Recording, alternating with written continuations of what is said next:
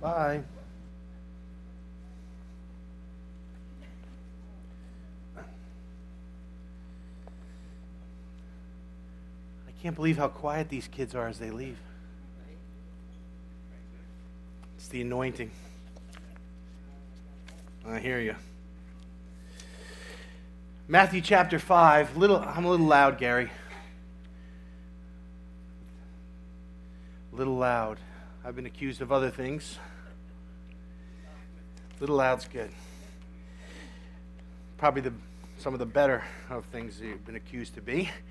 Matthew chapter 5, we're in the Sermon on the Mount here. We're preaching our way through.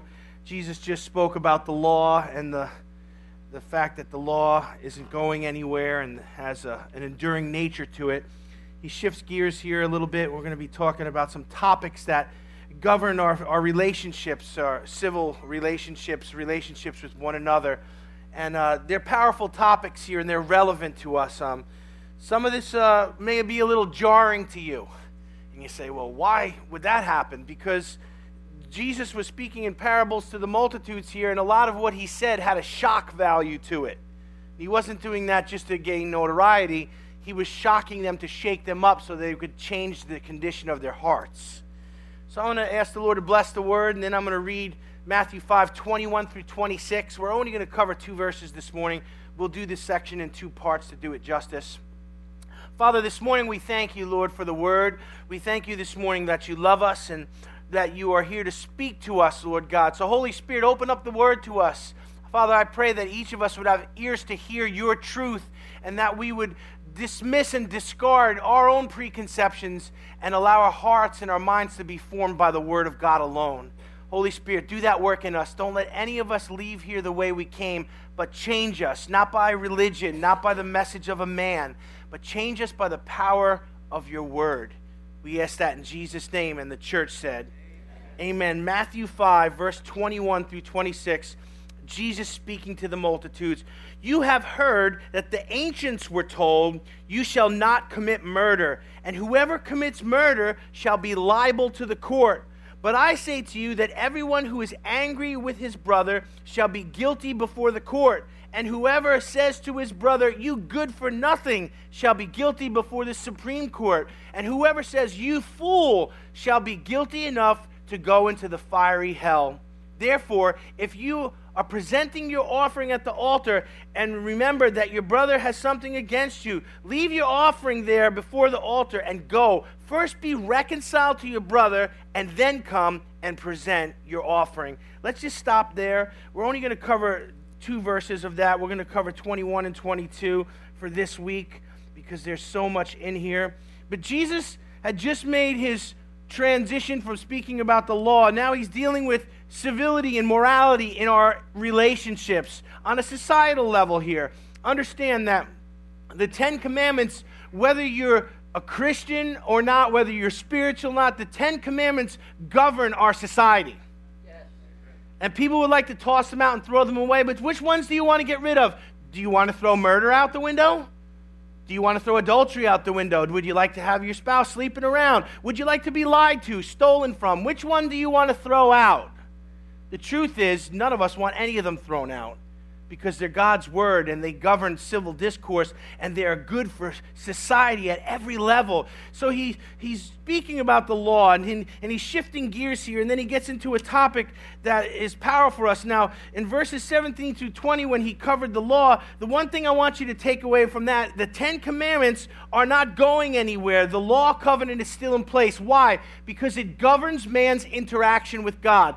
To the sinner, the law gives them the knowledge of sin and we have an inner conscience, we have an inner witness, but the, the law shows us that when we break these commandments that we're sinners. To the believer, it shows us how much we need God. Because even though we're in Christ and we're filled with the Holy Spirit, we still sin. Some of us are trying to look so holy this morning. Maybe you sin. We all sin. We're all sinners. And so the law convicts us of sin, even though we're under grace. It reminds us of how much we need His amazing grace. Oh, without him we can do nothing, but through him all things are possible. So the law governs our interaction with man. It's not going anywhere. We are moving from, as Jesus is speaking to these people, he hasn't died yet, he hasn't hung on the cross yet, he hasn't risen from the grave yet. So they are still under the law covenant, but they are moving into a grace covenant, and there is a shift taking place here, and he's preaching accordingly. In verse 21, he starts off by saying, You have heard that the ancients were told. So he starts off with, You have heard. And I want to I wanna zero in on that. Jesus starts from a place of understanding, from common understanding. When we share biblical truth, we should start from a place of common understanding. What was the common understanding? You have heard what? That murder is wrong. I mean, this is something that whether you're a devout Christian in a lifelong relationship with God or you're a total heathen and you've never heard one truth from God's word, you know by your conscience that God put in the heart of every man that murdering someone is wrong. When he says you have heard, what he's basically saying is here, we all know this sixth commandment. We all know that murder is wrong in God's eyes. Look what it says here. You have heard what? From the ancients. Who, who's he talking about? People over 50? I just got a letter in the mail from AARP. I hate that letter. My wife was like, we'll get discounts. Just, just take it. I'm like, here's my old man card, 15% off the hotel. Put Ben Gay and Depends in the room. It's over. But he said the ancients. What's he talking about? He's talking about this is a long standing thing. This is written in the hearts of men. You all know this. You know the commandment. He's talking to predominantly Jews there. And they all know about the commandment of God that murder is wrong. It's been a long standing thing since the ancients of time, and we've all known it. But because of the inner witness all of us have, that even if we don't know the command, we don't know the sixth commandment, we don't abide by the law, we know in our hearts that murdering someone is wrong. Now, men have always known that murder is wrong, yet from the time of Cain and Abel, men have been murdering one another. And it is a, such a sad state of affairs to see that, you know, in all our intellectualism and in all our progress technologically, that societally we haven't become any less violent or murderous than ever before. Still in the hearts of men, there is murder. And still people murder one another. Now it's real quiet this morning, which you got to understand, I like.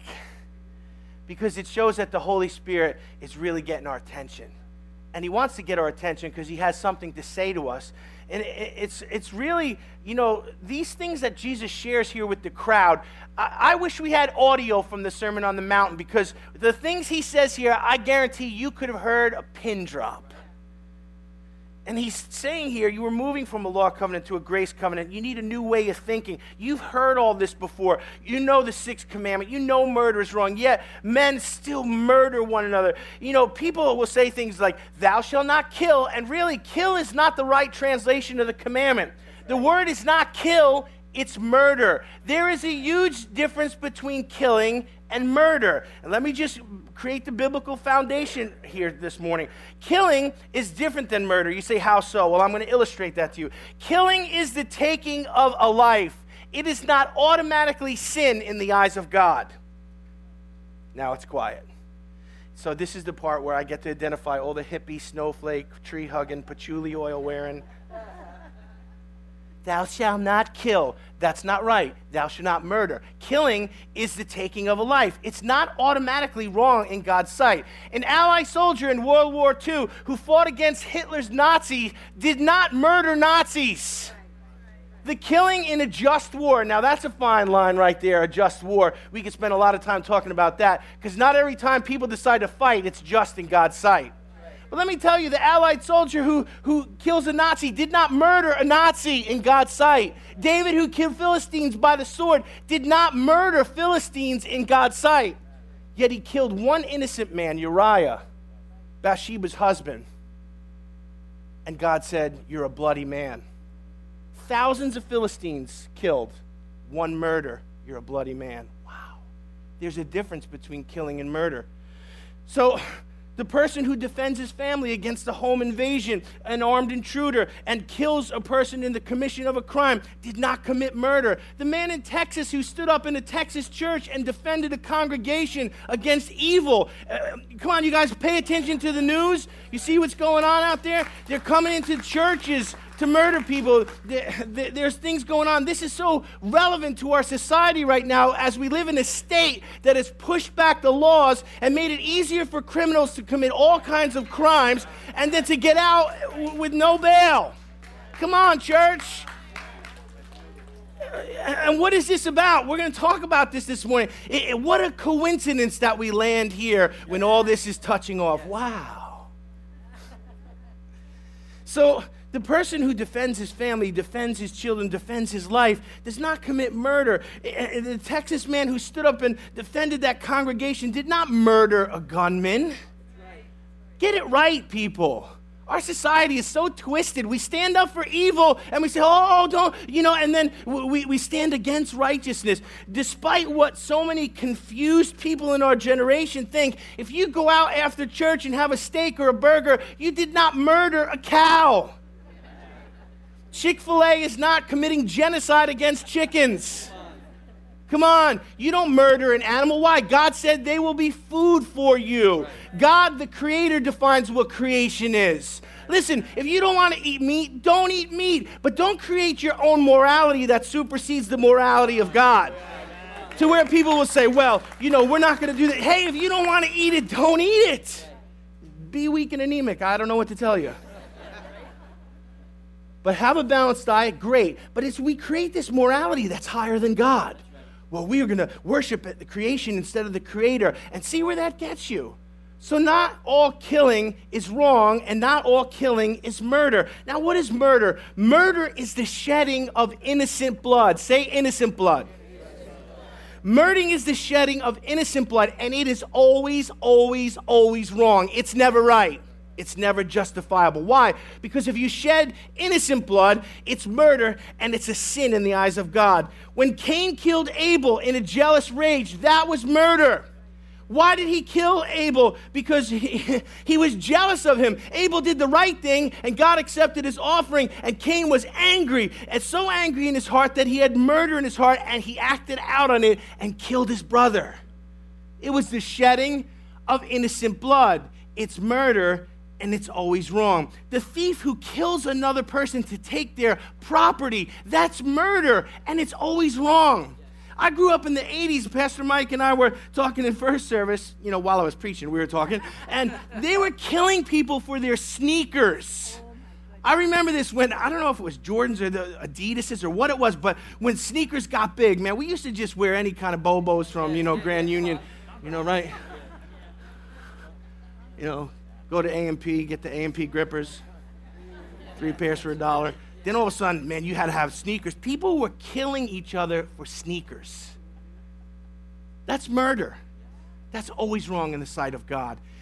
Stealing someone's property uh, taking a life to take their goods wrong. A person that's killed for their skin color or their ethnicity or their religion, that's murder, and it's always wrong. If you look there again, we're talking about our state repealing laws, and now you've got attacks happening on Jewish people in the city that they're being uh, beat and attacked. A rabbi was knifed in his own home, he's in the hospital. You say, What's this all about? Pushing back the barriers of civil society and allowing criminals to have reign so that there's actually, when you kill someone for their religion or their skin color or their ethnicity, a Jew just because they're a Jew, a Christian just because they're a Christian, that's murder.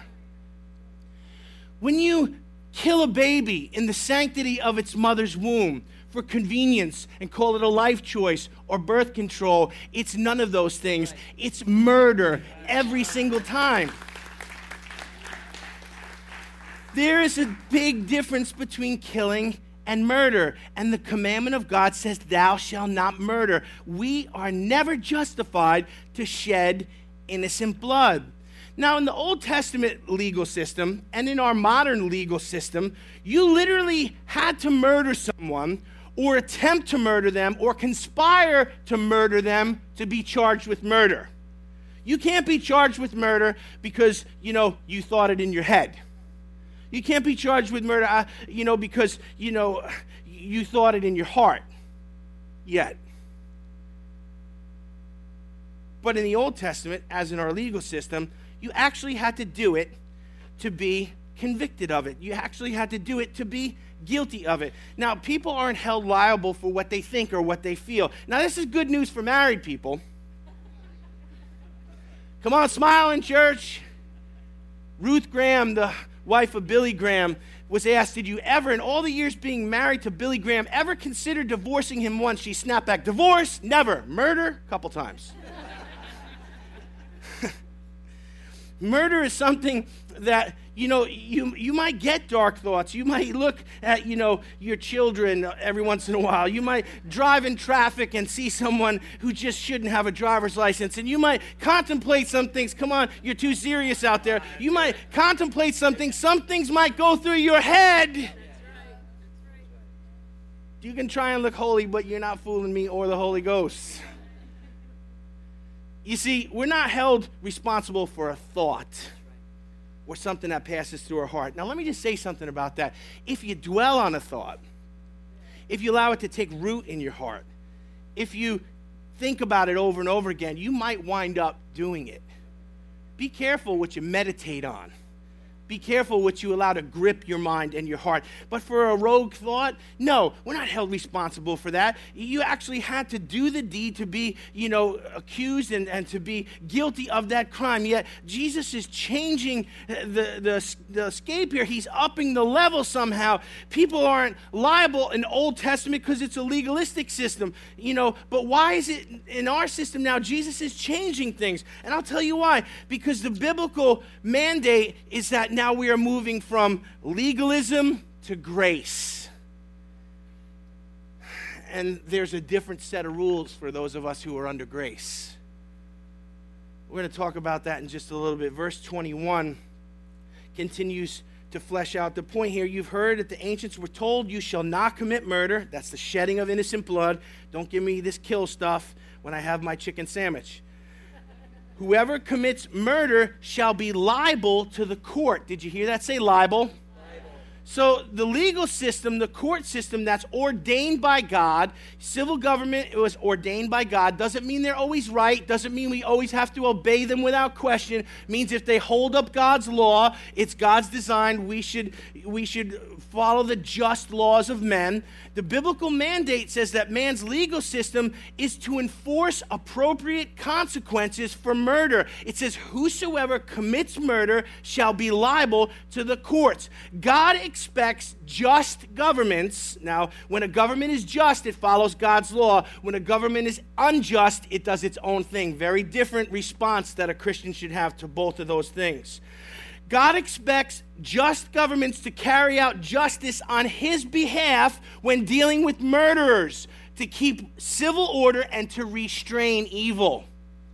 Understand this. This is what the Bible teaches from the beginning to the end that man has a responsibility to keep civil order. Why? Because God designed society to function in such a way that his commandments would be honored. Amen. And he expects just governments to have appropriate punishments for those who murder. Look what Genesis 9 6 says Whoever sheds man's blood, by man his blood shall be shed, for he for in the image of God he made him. So he's saying, look, if you got people killing people down there, you need to have appropriate consequences. You say, Pastor Rick, are, are you for the death penalty? It doesn't matter if I'm for or against it. If God says that sometimes it's appropriate, we have to honor God's word. And God's word, and I'm going to give you New Testament here in just a minute for those of you who want to throw the Old Testament away, but sometimes it's appropriate for the state to inflict capital punishment. Now, let me just say this not every time it's appropriate. We also have to leave room for grace. You say, why? Because if we approach it with a legalistic standard and we don't approach every case individually, we would have had to execute Moses, who murdered an Egyptian, and David, who murdered Uriah, Bathsheba's wife. Hello? Come on, church. Do you see there's a balance in these things? But we can't dismiss what God's word says. Look what Romans 13, 3 through 4 says. For the rulers are not a cause of fear for good behavior. So when there's a just government that's upholding the commandments of God, the rulers are not a cause of fear for good behavior, but for evil. Do you want to have no fear of authority? Do what is good, and you will have praise from the same. For it is a minister of God to you for good. But if you do what is evil, be afraid, for it does not bear the sword in vain, for it is a minister of God and an avenger who brings wrath on those who practice evil. That's New Testament. It's really clear. We break the law, we sin, we lie, cheat, steal, kill, murder, rape. We are going to be held accountable by the courts. And we're going to be held accountable by God and those of us who don't like. See, we live in a culture and a society that no one does anything wrong, no one's accountable, and how dare you hold anyone accountable when God's word says that if we don't hold people accountable for evil practices, we will not have a civil society and we will not uphold God's mandate. Do you realize if you've ever lived in a place that was lawless, Maybe you've been to some countries. Maybe you've been on the mission field uh, where you had to pay bribes. And you, we, we were in Guatemala for seven years, and, I, and it was lovely country, beautiful people, but the legal system there is not like ours. Now, I'm going to tell you something that's absolutely 100% true. You can murder somebody if you have the bribe money to pay when the police get there. This is dead true. You could there is people they kill their wife, they had to pay a five thousand dollar bribe to. You could kill your wife for five grand. Now some people are thinking about moving. Don't do it. Is that justice? Is that restraining evil? Is that upholding the commandments of God? No. That's why when we see there's corruption like this in places, the, the, blessing of God is not in those places. Poverty follows and all kinds of all kinds of judgment follow. So we have to uphold the law and God's law, and we have to restrain evil to keep a civil society. And the, the world drops the ball on these things and how relevant it is in our own state where we're, we're, we're giving more rights to the criminals than to the public right now. And if you're paying attention to what's going on, you need to be praying for New York State because lives are at risk right now. They're playing social experiments with politics, and people's lives are at stake. And if you don't know what's going on, shame on you. And if you don't care, shame on you. When it's your family member that's dead on a slab and you didn't care enough to care, it's too late. Wake up, church. It's a dark world, and we're supposed to be the light.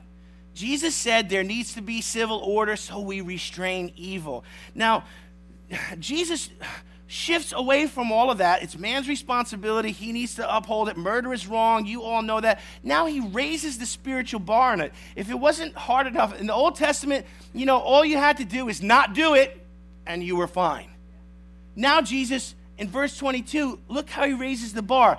But I say to you, say, uh oh. I say to you that everyone who is angry with his brother, now most translations say without a cause. So it's unjustified anger. It's like Cain and Abel. Why was Abel? Uh, why was Cain mad at Abel? No justifiable reason.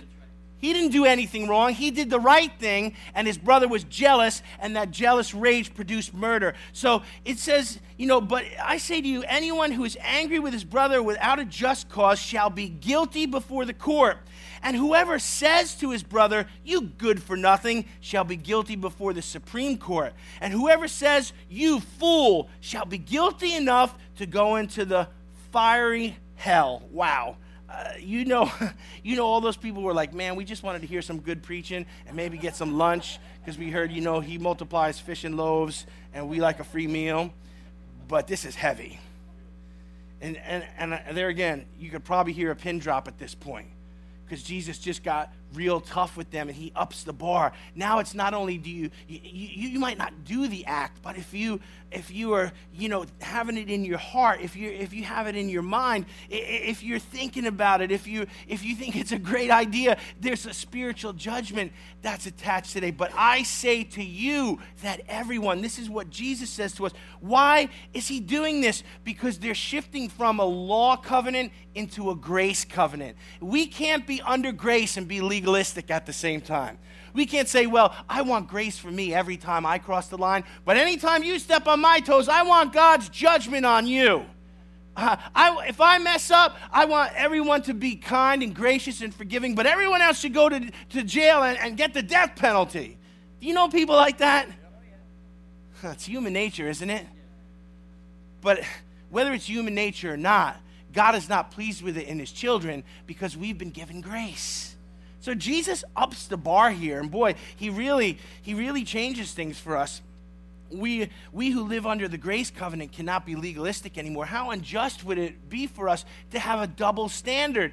Yet in verse 22, he makes the case here that we may not be guilty of actually murdering someone in a legal sense, but we could very well be guilty of having it in our hearts. And God looks at the heart. Now, now, now is where it gets real. Well, I never did this and I never did that. And we're going to cover some topics here. You know, we're going to cover uh, this murder thing and then adultery and some of these other things. And I, am going to tell you, you know, it, it might get uncomfortable at moments. But these are the words of Jesus to us. And what he's trying to get us to do is to look at our hearts, not to legalistically say, well, I followed the rules. Yeah, but what's in your heart? And that's how he raises the bar today. Now, I would venture to say, as I'm looking around the, uh, the congregation here today, that no one probably here has murdered someone this week. There again, maybe.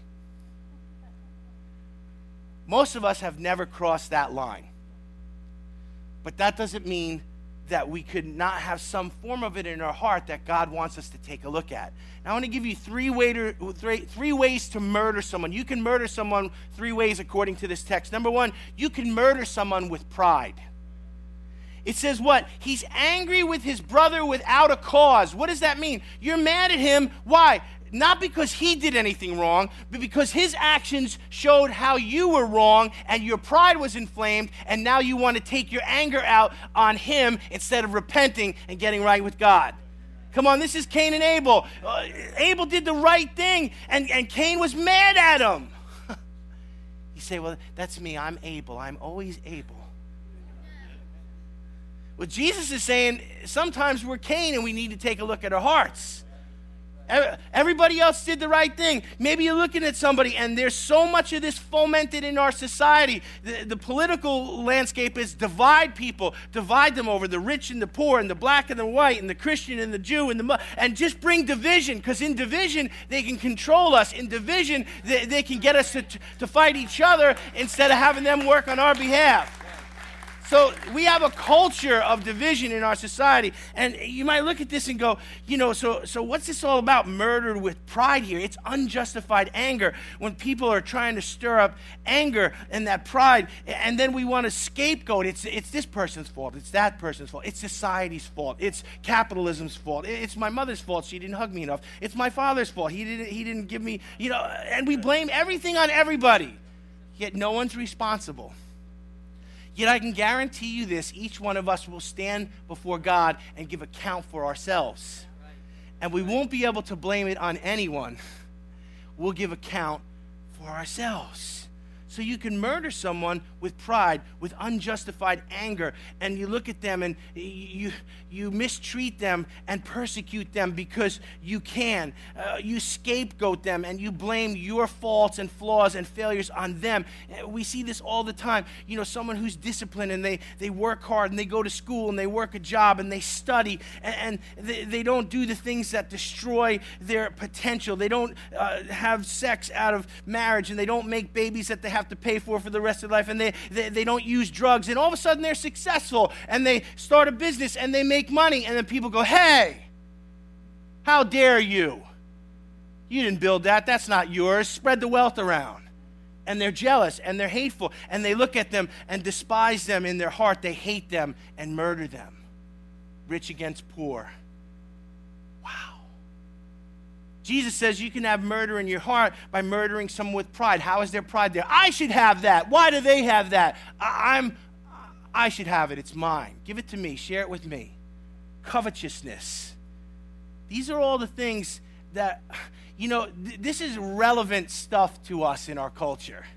and I see how everybody gets quiet and uncomfortable, that just encourages me like a shark that smells blood in the water. Because we need to get these twisted, twisted thoughts out of our head and get more biblically correct and politically correct because the church is so weak right now and so divided. We send our kids to school and they fill their heads full of mush and they tell them everything in here is a fairy tale and they come out little heathens and we only paid a quarter of a million dollars for it. Then they waste the productive years of their lives living a lie till they figure out, oh, God was right, mom and dad were right, Pastor Rick were right. oh, I could go on for hours. Amen. But you can murder someone with your pride. You feel superior to another. You feel entitled to what they have. You judge them. You persecute them. And you see this all the time people who are scapegoated. Hitler did it in Nazi Germany with the Jews. He made every problem in Germany was the Jews' fault. And he scapegoated them and he broke them down mentally, physically, spiritually, and eventually murdered six million of them in concentration camps. Do you see the way this murder in the heart leads to the act? And you can murder someone with your pride. Number two, you can murder someone with your words. Oh, Pastor Rick, I never pulled the trigger. I never hurt anyone. I never stopped a beating heart. But yet, your words have crushed people and stunted their spiritual growth and maybe left them emotionally devastated. Sticks and stones will break your bones. You heard it before, right? Now, listen to me. We get to a place in our spiritual maturity where our skin gets thick enough that people can't say things that make us fall apart. You know, and we should get to that place that, oh, someone said, you know, they came to me after church and said I was a horrible pastor. I should quit. Stand online. Right? You get to this place where you're, you're, you're emotionally strong enough, you know who you are. But listen, there are some people who could speak to us that their words can really hurt us Usually it's the ones closest to us. Look who betrayed Jesus. It was Judas. He was close to him. Wow. And so words are powerful. Words can be life giving or words can be destructive. Words can kill or they can build up. They can uh, crush a person's heart and soul. They can snuff out a person's potential if those words are allowed to have their impact.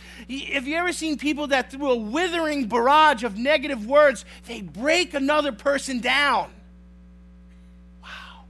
Maybe some of you have dealt with people like that in your life. You can still hear their words echo in your soul. You're this, you're that, you'll never be, you never will. Wow. You can murder someone with your words. Let me just say a few things about a parent's words before we move on. A parent's words will either have a profound or devastating effect upon their child's soul. They will affect everything that that child does in life, those words will have an impact on. Proverbs 18:21. Uh, I don't usually read from the Amplified Bible, but this I love the way they rendered it. They say death and life are in the power of the tongue, and those who love it and indulge in it will eat its fruit and bear the consequences of their words. Death and life are in the power of the tongue.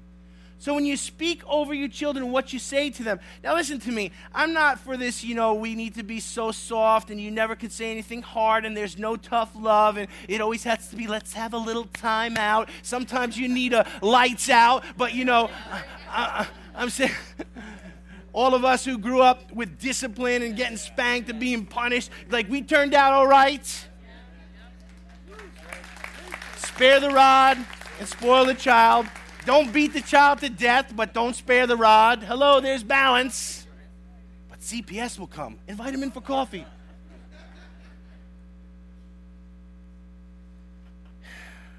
The way we speak to our children will become their inner voice. Do you hear what I just said? The way we speak to our children will become the, their inner monologue. And this is a double edged sword. If they're always right and they're never wrong and they're always in the driver's seat, you're wrecking that child. But if your words are true and just and firm and there's a balance of discipline and love, you're saving that child. But realize as an adult, you can still hear I can hear them because they're in the front row, but you, you can still hear your parents' words. You can still hear, you know, what, what mom said, what dad said. They, it guides us.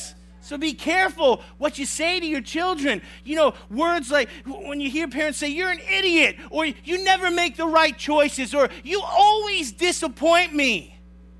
Wow. Those words are destructive. Now, I'm not saying that some, there's been times when I was growing up, look, every time I got in trouble, got punished, got a beating, I deserved it, and they didn't catch me for half of it, so God bless them. But, but understand, we need to be very careful of the things we say over our children. And when our words are wrong, we should apologize. But when they're not wrong and it's tough and they don't want to hear it, we should just let it sit because we can't soften up everything in this participation trophy generation where everybody's right all the time. We're, we're destroying our generation here. We're going to have to pass the baton to them soon so that they can run the church, the kingdom of God on the earth. Oh, there's a scary thought. So you can murder someone with pride, you can murder them with your words, and you can murder them with your judgment. Look what it says here. Who's angry with his brother without cause, who says, You good for nothing, or you fool. Now, it might sound benign to call someone a fool, but what's behind this statement here is basically it's the total dressing down and dismissing of a person in every way, categorically, that they're worthless. We might, you know, if you hanging out with your friends or your brothers or whoever and, and you call each other a fool, like, you fool, what are you doing? I mean, Mr. T, I pity the fool, you know. He's not going to hell for saying that or for wearing jewelry. But that word fool, there's some implications there that when you pronounce that judgment on someone, you're basically saying, you know, the, so, the sum total of who they are is worthless. And it's that judgment that murders a person. Those who mock and slander others in the public square with their toxic tongues, who make all kinds of accusations about other people, who cause others in the public square to question that person's intellect. Yeah, that, that person's a fool. They, they don't know anything. And now everybody takes a look at them. Yeah, maybe they are in the public square when you, you cast a judgment upon someone and, and you cast a judgment on their integrity or their worth and that toxic judgmentalism just dresses them down to the point where you destroy them in the eyes of others. You can murder people with your judgment. You can murder people with your words. You can murder people with your pride. You may never pull the trigger. You may never stop a beating heart but God says, look at your own heart because you're going to be accountable to me someday. That's what this is all about. Jesus wants us to look in. And this is why we talk about the law not passing away because it's the conviction that comes when Jesus shows us something in our heart that needs to be tweaked, where we need to repent about how we judge others or about how we speak to others or how we think we're better than others. Now, I know this doesn't fill seats, but it's the Word of God. And we got to hear it. Now, there's a pattern of judgment here that Jesus talks about. He said, You'll be brought before the court. And then he says, Okay, you, you'll be brought before the Supreme Court. And then you'll be. You'll be guilty. You'll be sent to the fiery hell. You might say, well, where did he get this from here? You know, it's, uh, what's the pattern here? The Jews had a three tiered pattern of capital punishment uh, in their justice system. If you were guilty of a capital crime, you could be brought before the court uh, in, in the Jewish realm, and they could actually behead you for certain things that you did. If you read Leviticus, if you read the Old Testament law, it was pretty strict. Thank God for grace.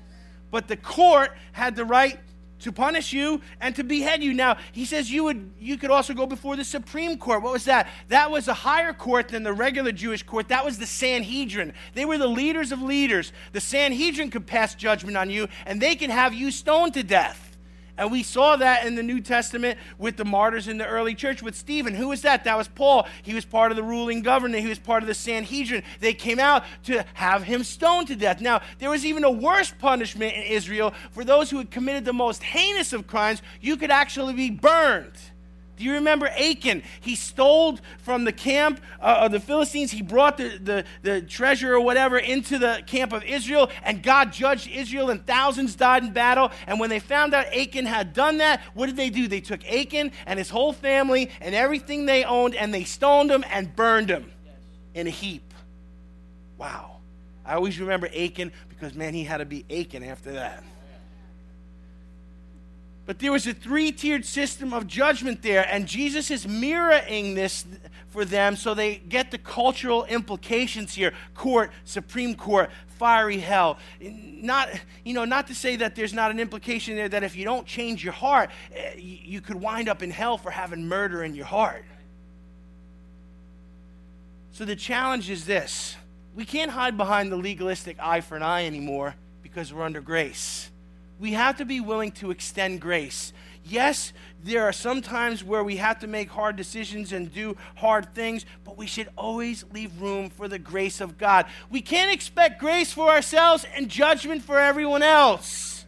The hypocrisy of that is stunning to God. And so he asks us, what Jesus gives us this text as the multitudes hear it, he asks us who are his disciples to look in our hearts and see do we have pride in there that is hurting others? Do we have judgments that come out of our mouth that are murdering others? Do we speak words that crush people? And though we never pulled the trigger or stopped a beating heart, we're guilty of murder? Let's bow our heads this morning. Jesus, your words are startling, yet we have to acknowledge the fact that we need to take a look at our hearts. Father, I pray that while all of us are sinners and we struggle with the flesh in different ways, we want to have grace in our hearts and not murder. So we bring our hearts before you this morning and we ask that you would take a look. Father, in the judgments that we pronounce over others, may they be righteous judgments and not our own judgment. In the pride that we have, Lord, help us to see it and confess it before it can change the trajectory of our lives. For the words that we speak, help us set a guard over our lips, Lord, that what we speak to others, uh, particularly our brothers and sisters and our children, they would be words of life, that they would produce life and not death. Examine our hearts, God. Show us where we need to repent and recalibrate. I ask it in Jesus' name. Amen. Amen. Give him a hand clap of praise.